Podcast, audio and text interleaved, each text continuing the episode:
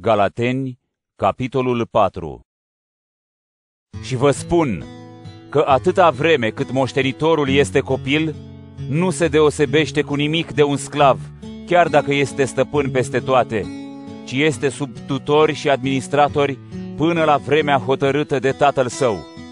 La fel și noi, când eram copii, eram sub robia superstițiilor lumii. Dar când s-a împlinit timpul hotărât, Dumnezeu a trimis pe Fiul Său, născut din femeie, născut sub lege, să-i răscumpere pe cei care erau sub lege, ca să primim înfierea. Și pentru că sunteți fii, Dumnezeu l-a trimis în inimile noastre pe Duhul Fiului Său, care strigă, Ava, adică Tată.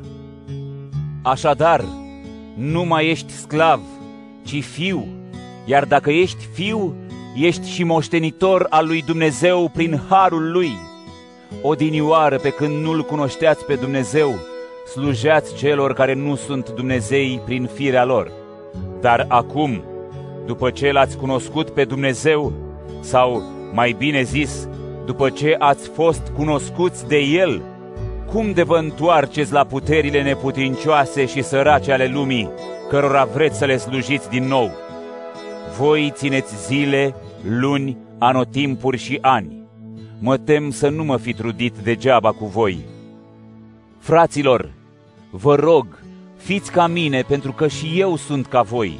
Nu m-ați nedreptățit cu nimic, ci știți că într-o stare de slăbiciune trupească v-am vestit Evanghelia prima oară și față de ceea ce era în trupul meu o încercare pentru voi, nu ați arătat nici dispreț, nici dezgust.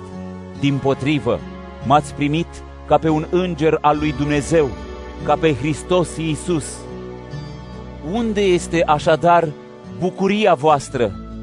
Vă mărturisesc că dacă s-ar fi putut, v-ați fi scos până și ochii din cap și mi-ați fi dat. Oare am ajuns vrăjmașul vostru pentru că v-am spus adevărul? Ei sunt plini de zel pentru voi, dar nu cu un zel bun, ci vor să vă despartă de mine ca să fiți plini de râvnă pentru ei. Este bine să fiți întotdeauna plini de zel în cele bune și nu doar când sunt eu cu voi. Copiii mei, pentru care sufăr din nou durerile nașterii, până când Hristos va lua chip în voi, cum aș vrea să fiu acum la voi, să-mi schimb tonul, fiindcă mă întreb, ce se întâmplă cu voi? Spuneți-mi, voi care vreți să fiți sub lege, nu auziți ce spune legea? Căci este scris că Avraam a avut doi fii, unul de la sclavă și unul de la femeia liberă. Dar cel născut din sclavă s-a născut simplu, ca orice om pe când cel din femeia liberă, prin făgăduință. Acestea au un înțeles alegoric pentru că reprezintă două legăminte. Cel de pe muntele Sinai, care naște pentru sclavie, este Agar.